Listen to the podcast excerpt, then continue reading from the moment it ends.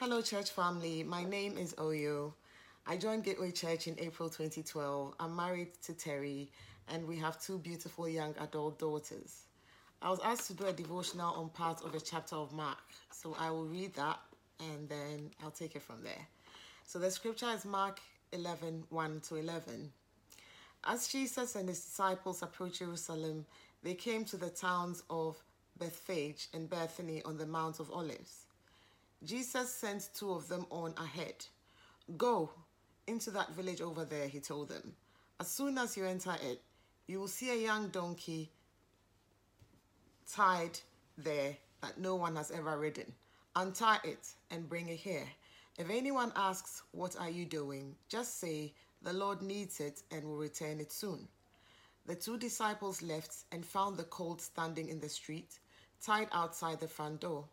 As they were untying it, some bystanders demanded, What are you doing untying that colt? They said what Jesus had told them to say, and they were permitted to take it. Then they brought the colt to Jesus and threw their garments over it, and he sat on it.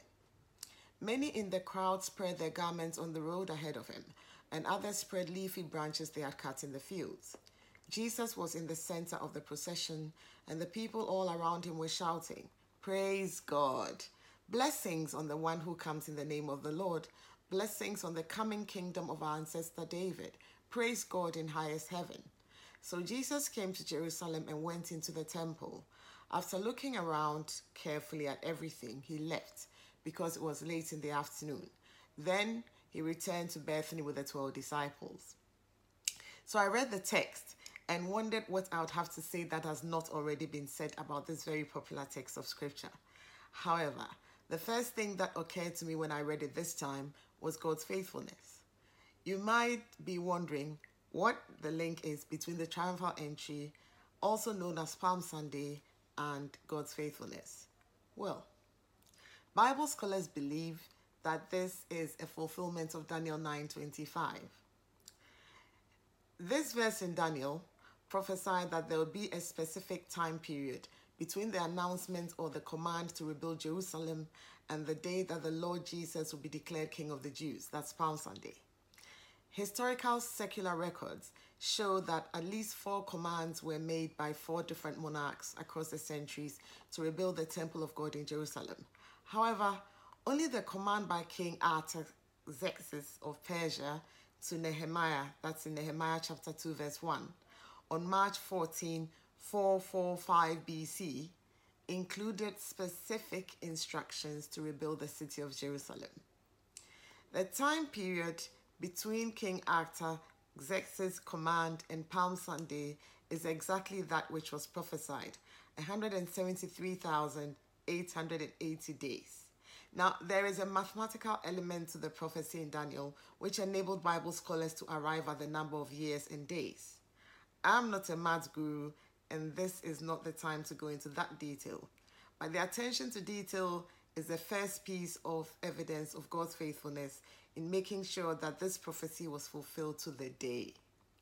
To ensure that the prophecy came to pass, Jesus delayed the time he was declared as king.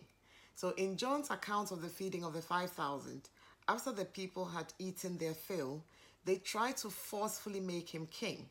He slipped away into the hills to avoid this because he said it was not the right time. This is in John 6.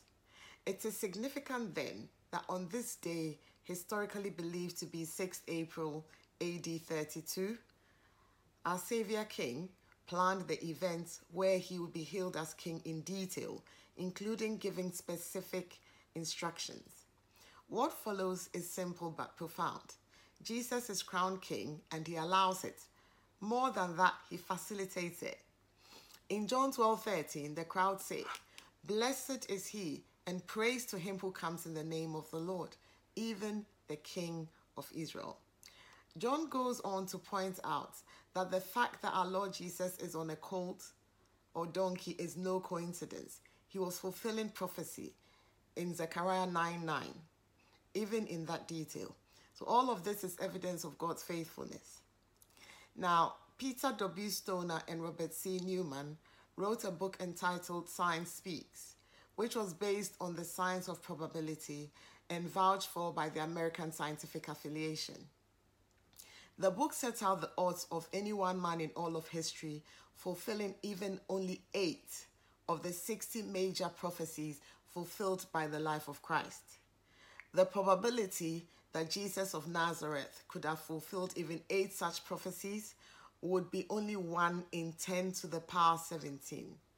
That is 100 quadrillion. 1 in 100 quadrillion. That is an enormous number, and I cannot get my head around it. But hopefully, you get the idea. God has given enough proof of who Christ is.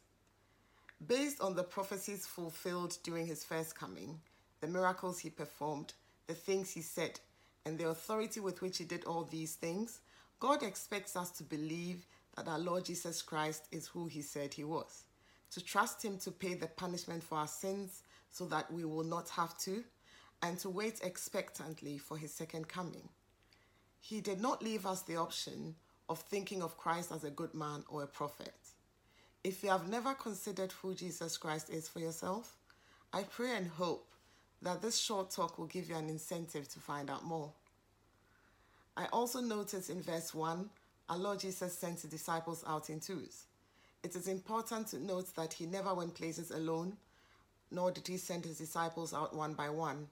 The, the Bible tells us in Matthew 18 20 that wherever two or three are gathered in Christ's name, he's there in their midst. And throughout the Bible, God refers to two or three. It's never one person. Um, so, for example, witnesses in court had to be two or three. Another thing that stood out to me was that our Lord borrowed things he needed. So, in one instance, he asked for the use of a room for the Last Supper. The other example was a donkey he borrowed for this prophetic ride in um, the, the, the, the chapter we're reading. I believe our Lord Christ was modeling in both cases that none of us is independent and teaching the importance of being interdependent, dependent on Him and open to and dependent on each other, as I believe is further illustrated by Apostle Paul's comparison of the church to a human body with different parts. In Christ, discipleship is not a solo journey or a one man show. The simple obedience of the disciples to our Lord Jesus in verse 6 is also significant. These were grown men who had left their jobs and careers to fully devote themselves to follow Christ in his work and the expansion of God's kingdom. They were not casual or apathetic about the Lord Jesus.